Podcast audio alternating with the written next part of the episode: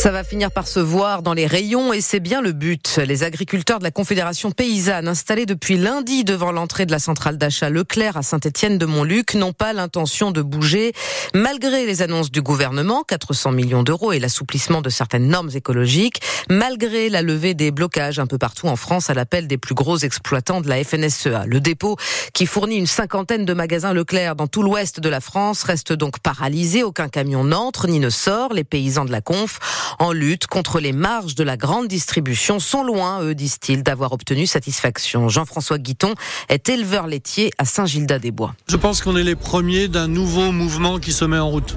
Certains sont en train de se réveiller avec un peu la gueule de bois euh, parce que les annonces c'est pas tout à fait euh, suffisant pour euh, justifier d'arrêter un mouvement tel qu'il était. Les éleveurs ne sont absolument pas considérés dans les annonces qui ont été faites. Donc je pense pas qu'on est les derniers, je pense que c'est un nouveau mouvement qui C'est beaucoup plus efficace que d'aller dans un magasin. Là, on touche plusieurs magasins. Et il y a une histoire un peu ancienne avec la plateforme ici. À l'époque où elle s'est agrandie, à la Confédération paysanne, on avait manifesté ici en disant il ne faut pas laisser ces plateformes prendre autant d'importance parce qu'un jour ils seront plus forts que l'État. Je pense qu'on avait déjà raison à l'époque. Jean-François Guiton, secrétaire général de la Confédération paysanne de Loire-Atlantique, il répondait à Marius Delaunay. Les agriculteurs doivent décider de la suite du mouvement en AG cet après-midi. Pendant ce temps, un peu partout en France, donc, les barrages et blocages de péages ou d'autoroutes sont peu à peu levés. Les agriculteurs rentrés à la ferme donnent 15 jours au gouvernement pour appliquer ses promesses. Des annonces critiquées de l'autre côté de l'échiquier. Le premier ministre, Gabriel Attal, accusé d'avoir sacrifié l'écologie, bradé les normes environnementales sur l'autel de la paix sociale. Le plan éco-phyto notamment, qui doit diviser les pesticides par deux, a été mis en pause. Une erreur politique grave, a dit hier le président de la Loire-Atlantique, le socialiste Michel Ménard. Par ailleurs, on apprend ce matin que les blocages ont laissé des traces. En Bretagne, la remise en état des routes va coûter plus d'un million d'euros au total, car il faut déblayer, évacuer, parfois refaire la chaussée trop abîmée par les feux de paille ou de pneus. C'est la direction interdépartementale des routes dans l'Ouest qui a fait ses comptes et qui l'annonce à nos confrères de France Bleu Armorique. En attendant, est-on prêt, nous, consommateurs, à payer le juste prix? Avec en échange un gage de qualité, parfois oui, ça marche. Vous connaissez forcément ce logo, avec un phare sur fond jaune et bleu, la marque Produit en Bretagne, un label qui a fêté ses 30 ans l'an dernier et qui cartonne. L'association réunie en Assemblée Générale à Brest hier avec ses 500 entreprises, l'occasion pour elle de faire le point. Alors y a-t-il un impact sur les consommateurs? On a posé la question à Laurent Guillet, directeur commercial de Kérissac, la marque de cidre de Garouette en Loire-Atlantique, qui sort tous les ans 5 à 6 millions de bouteilles estampillées produites en Bretagne. Ah bah, ça joue surtout sur le fait que moi, ben voilà, on revendique notre Bretagne historique, c'est important, et c'est une marque de qualité.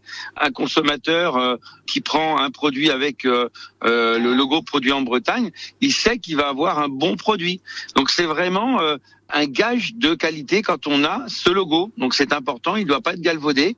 On est très très attentif à, respecter euh, justement euh, une charte euh, sur le, fait de un produit fabriqué dans l'un des cinq départements, la matière première, voilà, qui va avec, le centre de décision, tout ça c'est important. Laurent Guillet des cidres Kérissac, joint par Anne Bertrand et selon l'association Produits en Bretagne, eh bien le logo fait vendre 4% de plus en moyenne l'an dernier que les autres produits.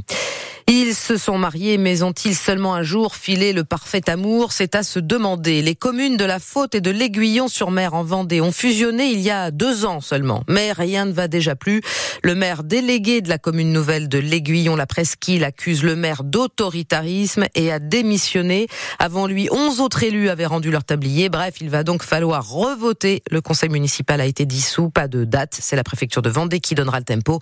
Ils ne vécurent pas heureux très longtemps. On vous raconte toute l'histoire Histoire sur notre site francebleu.fr, page Loire-Océan. Les 100 et or vont-ils porter chance aux jaunes et verts C'est du foot, bien sûr. Hein. Le FC Nantes reçoit le RC Lens. Le match des grands soirs à la Beaujoire. 32 000 spectateurs attendus. Les Nantais vont-ils enfin rompre la série noire après trois défaites d'affilée à domicile? 13e au classement, à trois points du barragiste. Face à Lens, dauphin du PSG l'an dernier, 8e de Ligue 1, le défenseur international camerounais Jean-Charles Castelletto, qui revient à peine de la Coupe d'Afrique des Nations, a envie d'y croire. C'est un peu à l'image de toutes les saisons depuis que je suis ici. On a toujours un moment où on se dit, bah, ça y est, on sort la tête de l'eau. Et après, on, on replonge un peu. Mais le truc, c'est il faut retenir la force mentale de cette équipe pour au final, à la fin de la saison, décrocher bah, quelque chose où tout le monde est content. C'est une fierté de savoir que bah, tu es dans une équipe qui lâche rien, même quand c'est très compliqué. Donc je pense qu'il faut se servir de ça, il faut se servir des années précédentes. Il faut savoir que bah si on prend pas de points, ça va être compliqué. J'en ai un peu marre de dire qu'on verra à la fin parce que les points faut les prendre maintenant pour être le, le plus libéré possible. Après voilà, je sais que euh, on a eu des matchs compliqués. On a eu un dernier match la contre Reims qui était un peu plus encourageant. Mais euh, voilà, après euh, à domicile, on a une, cette force et que le public il nous, il nous porte, donc euh, on, on peut tout faire à domicile. On peut passer à côté de notre match comme on peut faire un très gros match et on, que tout le monde soit surpris du match qu'on va faire. Les points, il faut les prendre maintenant à 6 seulement. Réaction recueillie par Florian Cazola, que vous retrouvez, Florian, évidemment, aux commentaires, en direct de la Beaujoire, sur l'antenne de France Bleu ce soir, dès 20h30. Nantes lance coup d'envoi 21h.